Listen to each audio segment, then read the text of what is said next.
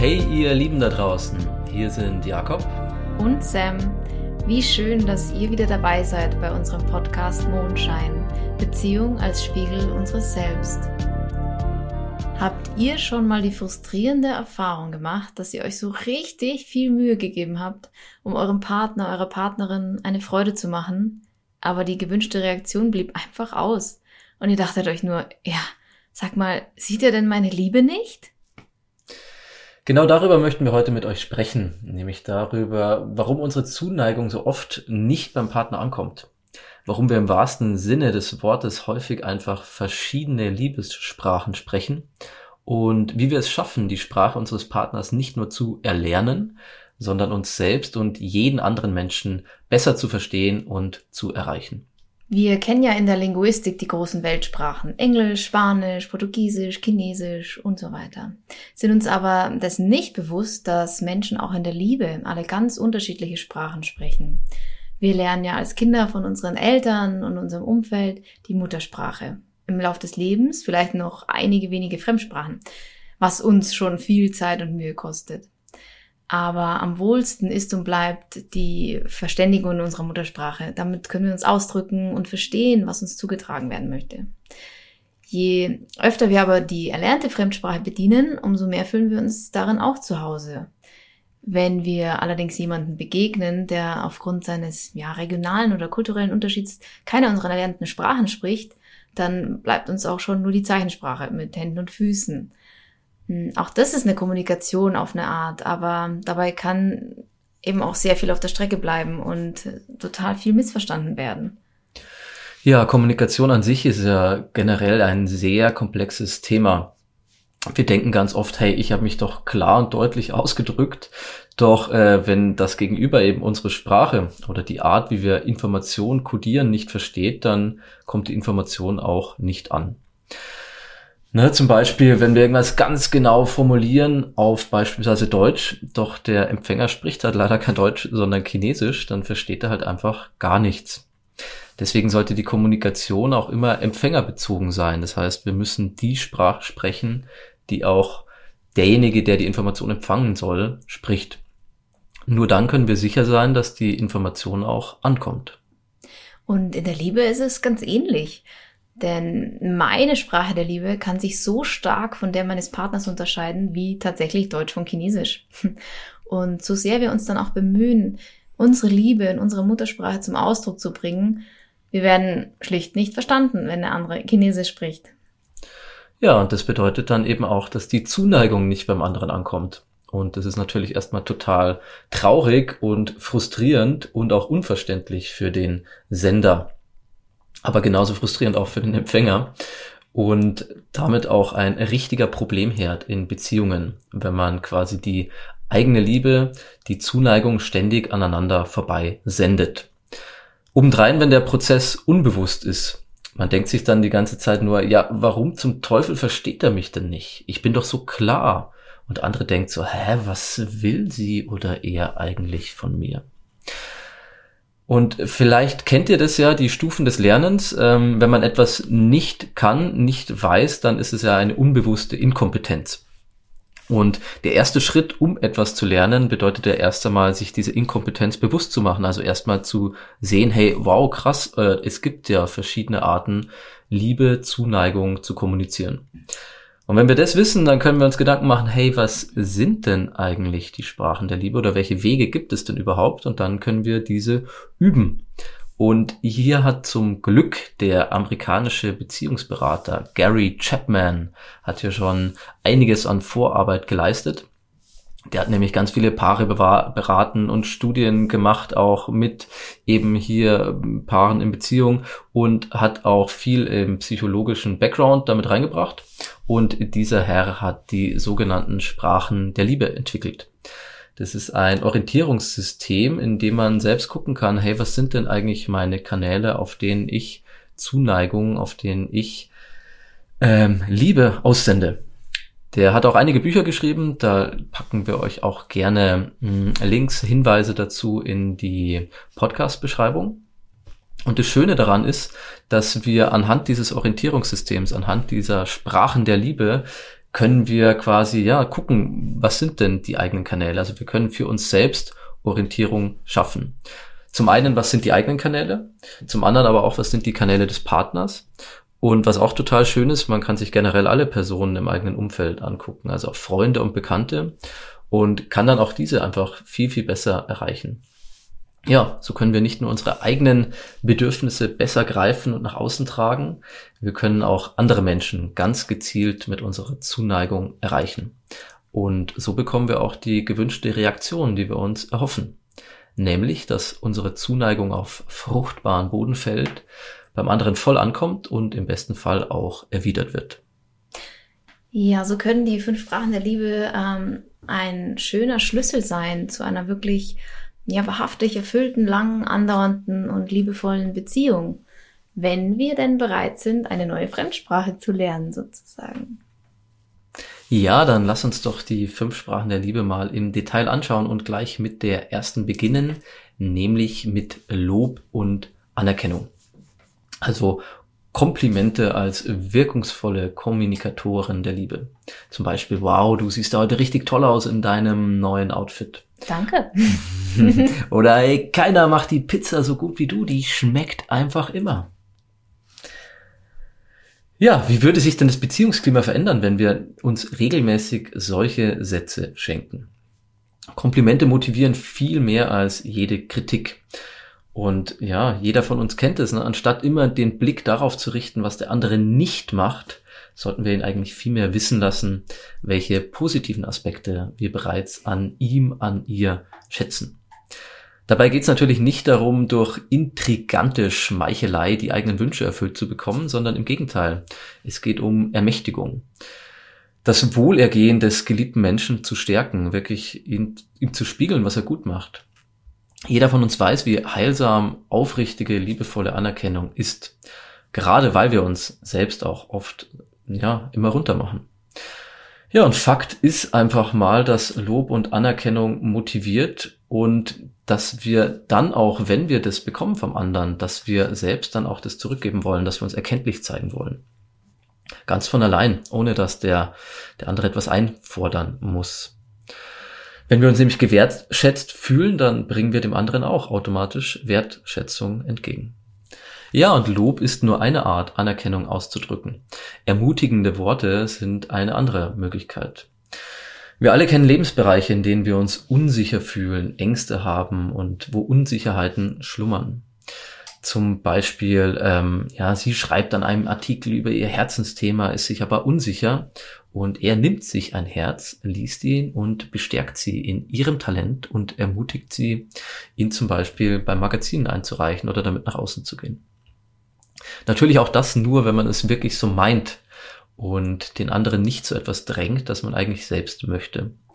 Ja, sondern das Gegenüber dazu ermutigt, den Interessen nachzugehen, die bereits da sind. Auch hier ist Wahrhaftigkeit, Ehrlichkeit der Schlüssel und auch die eigenen Bedürfnisse zu kennen und sich damit ehrlich zeigen zu können. Ja, und manchmal genügt dieser so wertvolle Anstoß des äh, nahestehenden Menschen, um wirklich Gewaltiges ins Rollen zu bringen. In jedem von uns schlummert ungeahntes Potenzial, das durch mutmachende Worte aus dem Dornröschenschlaf geweckt werden will. Es kann auch was Allgemeines sein, wie zum Beispiel, hey, wenn du dir was vornimmst, dann ziehst du das auch wirklich durch. Oder wenn du was wirklich willst, dann kannst du dich darauf verlassen, dass ich dich unterstütze. Das transportiert, hey, du bist mir wichtig. Ich bin an deiner Seite. Wenn ich dir helfen kann, hey, dann sag mir wie, ich bin dabei. Und wir zeigen einfach, dass wir an den Partner und seine Möglichkeiten glauben. Ja, und das ist doch jetzt ein schöner Moment, um vielleicht sogar jetzt genau in diesem Moment eine kleine Liste zu erstellen, was uns am anderen gefällt und sich die dann gegenseitig vorzulesen, diese zu teilen. Ja, vielleicht auch ein Ritual daraus zu machen, an einem festen Tag, jeden Sonntag oder zum Frühstück oder wann auch immer, an festen Zeitpunkten sich immer eine positive Eigenschaft zu sagen. Oder auch für Fortgeschrittene ein Experiment zum Beispiel, einen Monat lang jeden Tag ein Kompliment oder Anerkennung dafür, was der andere toll macht. Und da darf auch wirklich Alltägliches dabei sein und wieder in den Vordergrund rücken. Denn es ist wirklich nicht selbstverständlich und es gibt eine unglaubliche Fülle, wenn wir den Blick dafür öffnen. Ja, die zweite Sprache der Liebe ist die Zweisamkeit, die mir ganz besonders am Herzen liegt. Mit Zweisamkeit ist gemeint, dass wir dem anderen unsere ungeteilte Aufmerksamkeit schenken. Und dazu gehört eben nicht einfach nur zusammen auf der Couch zu sitzen und Netflix zu glotzen oder gemeinsam den Einkauf zu erledigen. Entscheidend ist dabei wirklich das Miteinander und nicht nur das Nebeneinander. Und so manches Paar glaubt, viel Zeit miteinander zu verbringen, aber dabei besteht eigentlich nur rein räumliche Nähe. Was ganz Tolles sind gemeinsame Erlebnisse. Und die entstehen, da entsteht Zweisamkeit, wenn wir bewusst gemeinsam etwas erleben. Die Aktivität selbst ist dabei eigentlich nur Mittel zum Zweck. Und es zählt eigentlich das, was auf emotionaler Ebene dabei geschieht. Zeit ist nämlich kostbar und eines der schönsten Geschenke, die wir unserem Partner machen können. Wir verschenken quasi etwas von unserem Leben, wenn das mal kein Liebesbeweis ist. Und die Möglichkeiten sind dabei so vielseitig. Grenzen setzen eigentlich nur das gemeinsame Interesse oder die Bereitschaft, sich auf Neues einzulassen. Wir erschaffen dabei Erinnerungen, die ja auch nachhaltig die Liebe lebendig halten und ähm, Verbundenheit erzeugen weil wir uns auch lange danach noch in Erinnerungen schwelgen können, uns gemeinsam davon erzählen und eben auch mal in kleinen Durstphasen davon nähren können. So, hey, weißt du noch, als wir damals uns den Van ausgeliehen haben und an den See gefahren sind und gemeinsam am Lagerfeuer saßen. und es bedarf vielleicht äh, manchmal ein bisschen Planung, ja, und wir müssen uns ab und zu auch Dinge stellen oder Dinge tun, die wir vielleicht alleine so nicht machen würden. Das stimmt auch, aber lohnt sich's? Ich finde allemal. Denn was wir davon haben, ist, mit einem Partner zu leben, der sich von uns geliebt fühlt und mit dem, von dem wir uns geliebt fühlen. Eine andere Facette von Zweisamkeit ist auch das Zwiegespräch, also der intensive Gedankenaustausch über gemeinsame ähm, oder individuelle Erfahrungen, Gedanken, die Gefühle, mit denen man gerade ist, die Sehnsüchte, die man hat. Hm, hier besteht ein Unterschied zur ersten Sprache, nämlich also Lob und Anerkennung, wie sie Jakob vorgestellt hat, weil dort drauf ankommt, was wir sagen. Im Zwiegespräch ist es wichtig, was wir hören. Wir nehmen Anteil, was der andere zu sagen hat, eröffnen den Raum, stellen Fragen aus einem echten Bedürfnis, am Innenleben des anderen teil, teilzuhaben, teilhaben zu wollen. Denken und reden, das können wir. Aber die wenigsten haben gelernt, was es bedeutet, wirklich aufrichtig mit dem Herzen zuzuhören. Und dabei geht es nicht darum, dem anderen Rat zu geben oder Probleme zu lösen. Ihm einfach in, im Gespräch in die Augen zu schauen und nichts anderes dabei nebenbei zu tun, die Körpersprache zu beobachten, sich selbst zurückzuhalten und ihn auch nicht zu unterbrechen. Das ist wahres Zuhören und eine Disziplin, die meines Erachtens sogar würdig wäre, sie bei den Olympischen Spielen aufzunehmen. Wenn, wenn wir hier Meisterschaft erlangen, dann wäre die Welt ganz gewiss eine völlig andere, nicht nur in Beziehungen. Das ist eine Fähigkeit, die auch Unternehmen, die Politik, die Wirtschaft, das würde einfach alles revolutionieren. Und miteinander reden will gelernt sein. Denn zu einem echten Zwiegespräch gehört nicht nur aktives Zuhören, sondern auch, dass wir uns offenbaren. Vielleicht fällt es dem einen oder anderen nicht leicht, sich zu öffnen. Wir stehen vielleicht auch selbst nicht wirklich mit in Kontakt mit dem eigenen emotionalen Ich. Dann will eben diese Verbindung überhaupt erstmal wiederhergestellt werden. Vielleicht wollt ihr euch beim nächsten Gespräch, und das kann nicht nur das mit dem eigenen Partner sein, einfach mal beobachten. Höre ich gerade wirklich zu? Nehme ich meinen Gegenüber urteilsfrei und vollkommen bewusst wahr? Und höre ich, was er gerade spricht? Bin ich ganz bei ihm, ganz bei ihr? Oder bin ich eigentlich schon wieder längst bei mir? Mit Gedanken, hm, habe ich jetzt eine andere Meinung zu? Oder es löst bei mir Gefühle aus? Ähm, oder vielleicht merken wir, dass wir abschweifen und mit den Gedanken schon ganz woanders sind. Vielleicht schon unsere Antwort vorformulieren oder schlimmer noch den Einkaufszettel für später durchgehen. Ja, das ist es leider nicht, was ähm, wir unter Zuhören oder was man unter Zuhören versteht. Es gibt natürlich auch eine besondere Herausforderung zwischen Männern und Frauen. Ihr kennt es bestimmt da draußen. Frauen plappern und plappern und plappern und haben ganz viel zu sagen und der Mann ist wie ein totes Meer und ist ganz still und in sich gekehrt. Auch hier gerne der Aufruf in die konkrete Praxis. Wie lässt sich sowas ähm, leben gemeinsam? Ja, man kann sich gemeinsame Unternehmungen überlegen. Auch hier vielleicht einfach eine kleine Liste anzulegen und sich vornehmen, jeden Monat eine davon, eine Sache davon gemeinsam zu realisieren. Oder wenn vielleicht aufgrund der Distanz keine Möglichkeit für reale Zweisamkeit besteht, dann kann man den Partner auch total schön in den Tagesablauf einbeziehen, indem man ihm einfach ein Foto schickt oder mit einer kurzen Sprachnachricht ähm, von den Erlebnissen, von dem, was man wirklich erlebt und gefühlt hat und gesehen hat, ähm, mitnehmen, teilhaben lassen, reinholen in die eigene Welt. Ich finde es auch total schön, den eigenen Horizont zu erweitern und das Hobby des Partners auszuprobieren oder ihn vielleicht mal zu einem Konzert oder zu einem Fußballspiel zu begleiten, auch da einzutauchen in die Welt des anderen. Regelmäßig ähm, eine Zeit oder ein Ritual einzuplanen, um über Erlebnisse des Tages, ähm, Erlebnisse aus der Vergangenheit und die verbundenen Gefühle äh, zu sprechen. Und das Ganze vielleicht noch unterstützt mit ähm, ein paar alten Fotos, wenn man sich mal ein Glas Wein nimmt und einen Abend zusammensitzt und mal gemeinsam in die Vergangenheit des anderen reicht, reist.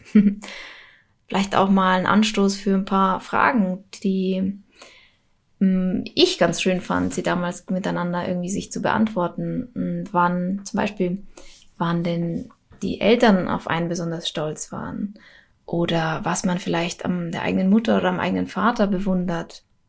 Ja, oder auch, was waren die größten Wendepunkte in deinem Leben? Wo waren die großen Meilensteine? Wo hat sich viel verändert? Was waren vielleicht auch die größten Tiefpunkte? Ich habe Jakob auch nach langer Zeit des Zusammenseins nochmal von einer ganz anderen Seite sehen dürfen, als wir mal gemeinsam durch seine alten Fotos gegangen sind. Diese Seiten kannte ich nicht an ihm und ich war danach einfach noch ein wenig mehr verliebt in dieses komplexe Wesen und konnte mhm. vieles, konnte vieles einfach noch besser verstehen und einordnen. Ja, die dritte Sprache der Liebe sind Geschenke. Geschenke, die von Herzen kommen. Das kann sich bestimmt jeder von uns erinnern. Schon als Kinder hatten wir das Bedürfnis, unseren Eltern Geschenke zu machen, um ihnen unsere Liebe zu zeigen. So erinnern sich Mütter ganz sicher an die abgepflückten Blumen aus dem Garten. Ja, meine Mama hat sich immer so gefreut und sich total geliebt gefühlt in dem Moment, auch wenn die Blumen vielleicht besser im Beet geblieben wären. Geschenke sind dabei einfach ein ganz sichtbares Zeichen von Liebe was wir schenken kann, groß oder klein sein, teuer oder kostenlos. Geschenke kann man kaufen oder auch einfach nur irgendwo finden oder selber machen. Es sind einfach Symbole mit dem großen emotionalen Wert. Und wem das Schenken eher schwerfällt. So wie mir zum Beispiel. also zuhören. Kann sich erinnern, ähm, ja, welche Geschenke in der Vergangenheit beim Partner einfach Begeisterung und Freude hervorgerufen haben. Die eigenen oder auch, was man mitbekommen hat von Familienangehörigen oder Freunden. Oder man fragt gleich nahestehende direkt um, um Rat. Und dabei muss man ja auch gar nicht immer auf einen besonders Anlass, besonderen Anlass warten. Und ein kleiner Geheimtipp an alle Männer da draußen.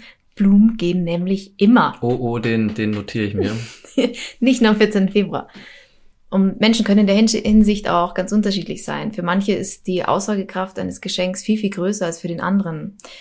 Ich habe mich immer als große Geschenke-Queen erlebt und habe mir oft viele Gedanken und Mühen gemacht, um ja auch Jakob besondere Geschenke zu machen und ihn zeitlang auch irgendwie damit überhäuft fast schon, bis ich gemerkt habe, dass es eigentlich gar nicht so wirklich sein Kanal ist.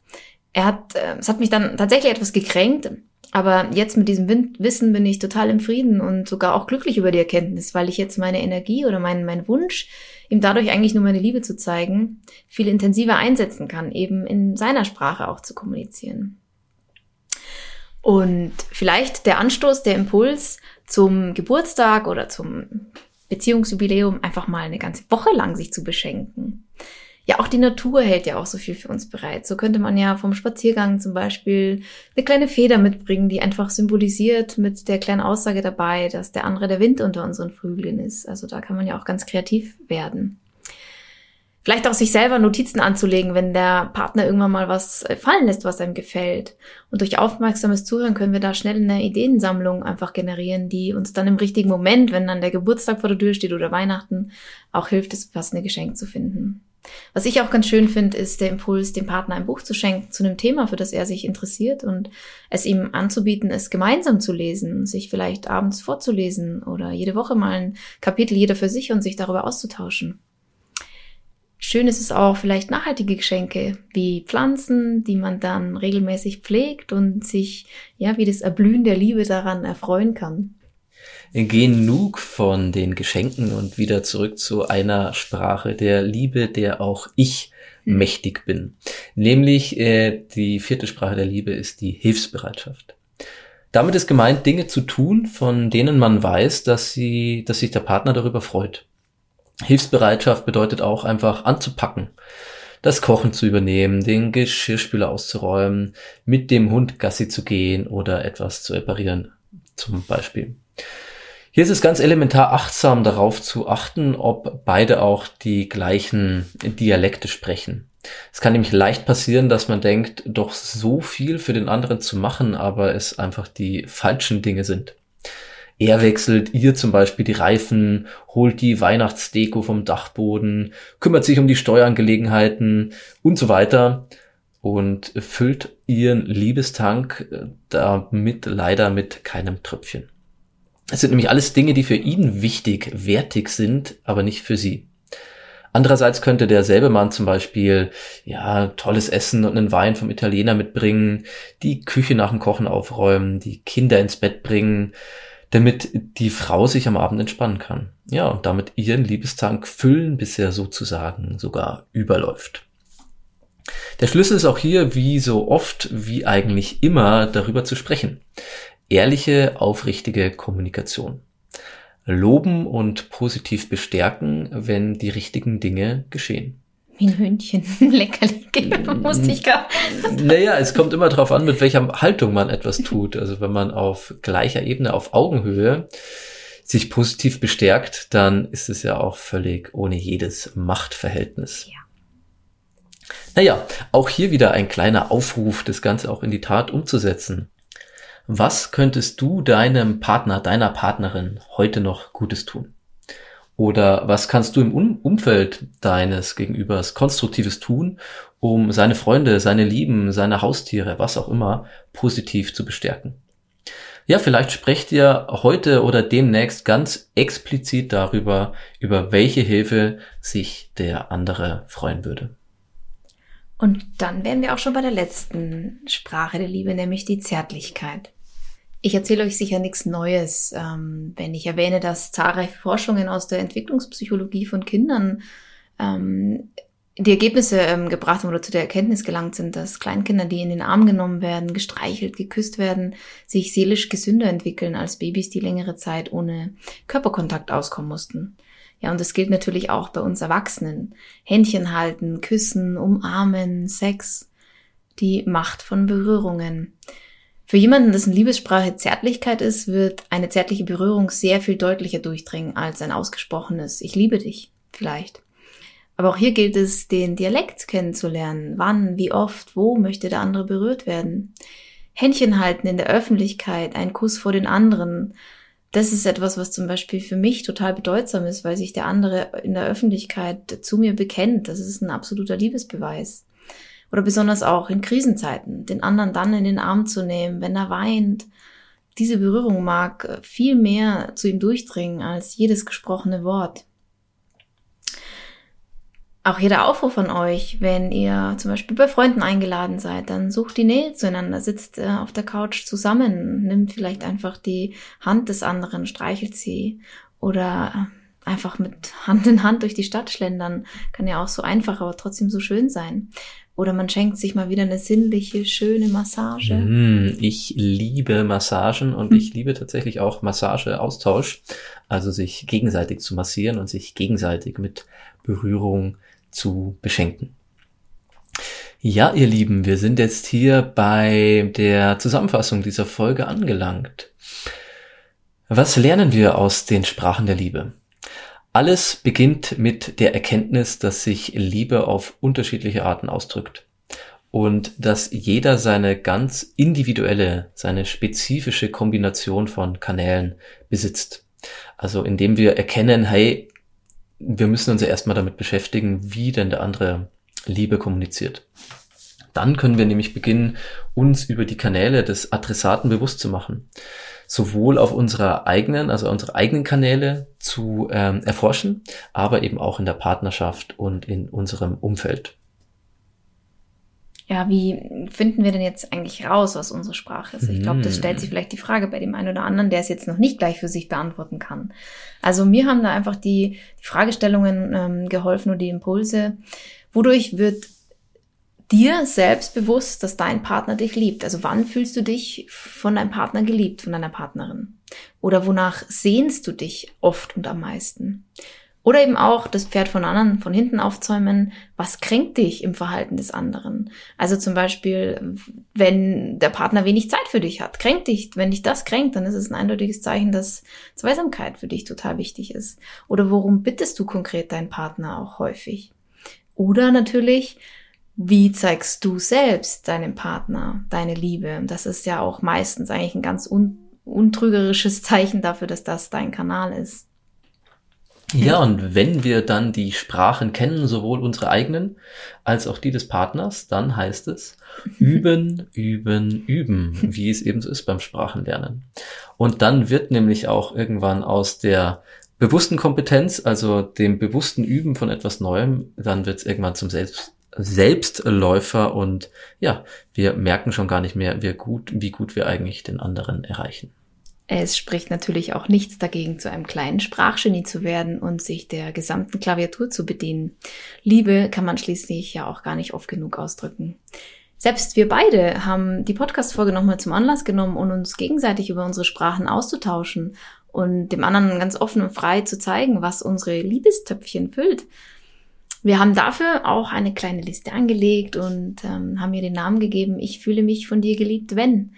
Und es ist wie so eine kleine ähm, Gebrauchsanleitung für einen rundum erfüllten Liebestank im Herzen des anderen. Also ich liebe diese Liste, weil ich auch immer wieder einfach draufschauen kann und weiß, hey, das kann ich jetzt dem anderen, so kann ich ihm meine Liebe zeigen. Und auch ich liebe diese Liste, weil sie uns beiden so viel Liebe schenkt.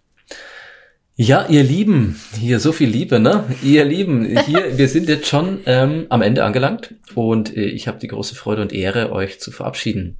Es war uns wie immer ein Fest und wir wünschen auch euch noch einen ganz wunderbaren Tag, wo auch immer ihr seid, was auch immer ihr gerade macht. Bis zum nächsten Mal. Macht es gut. Tschüss. Ciao. Das war eine Folge des Podcasts Mondschein mit Sam und Jakob. Wir würden uns wahnsinnig darüber freuen, wenn du unseren Podcast abonnierst und uns so die Möglichkeit schenkst, deine Sicht auf Beziehung zu bereichern.